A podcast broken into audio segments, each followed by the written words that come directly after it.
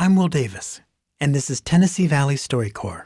Stories from people who went to the StoryCorps mobile recording booth when it came to Chattanooga last year. Today, Brittany Alcala and her husband, Daniel. This is about our story and how we met and how we have gotten to this point in our life of happiness.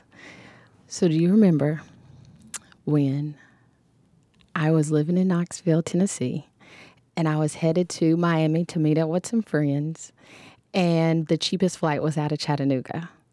And it was the first flight out that morning, right? Was it? yeah, it was an early flight, right? The early flight. And I had on that orange dress with the black sweater. You remember? Yes. Okay. That orange dress had a whole lot to do with it. and after we got to know each other, he explained it as a TikTok movement at the back of my Dress. dress. and that's what took him to baggage claim without needing to claim a bag. But really, he was going to claim his wife.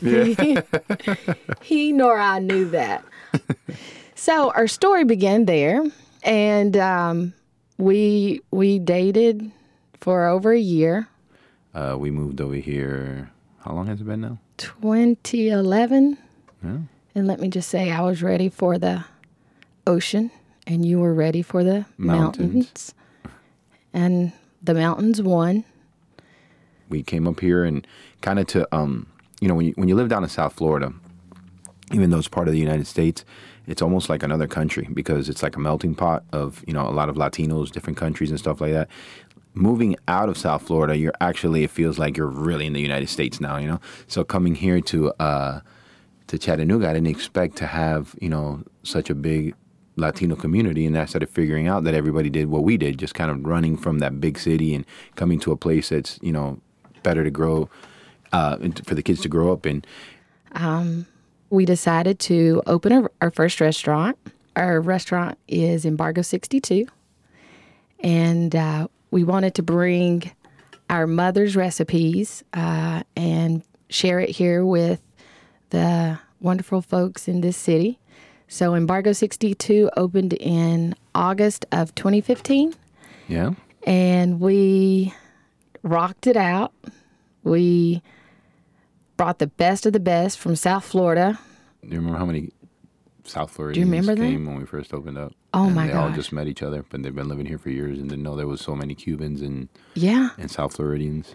Well, I was so surprised that that there was so many South Floridians, Cubans, Hispanics, and all that that were missing that that that in, that Cuban influence, that Cuban flavor, and stuff like that. And when they came to the restaurant, we were just surprised. It was it was crazy. It's been awesome how they have supported us mm-hmm. and support, and we've supported them. We want to be that place that transports um, folks back to a memory or Yeah, it feels like every time they come, they're like, "I'm back in Miami." I'm, And then the people that haven't been to Miami is like, "Oh my God, it feels like I'm on vacation here in Chattanooga." All we all we're missing is the little sand and the beach across the street. It's not there. boy, if I could bring it in, I would. That was Daniel Alcala and his wife, Brittany. This conversation and others like it are available online at WUTC.org, and you can subscribe to the Tennessee Valley StoryCorps podcast wherever you get your podcasts. This series is produced and edited by me, Will Davis, and created at the Pod Lab at the University of Tennessee at Chattanooga.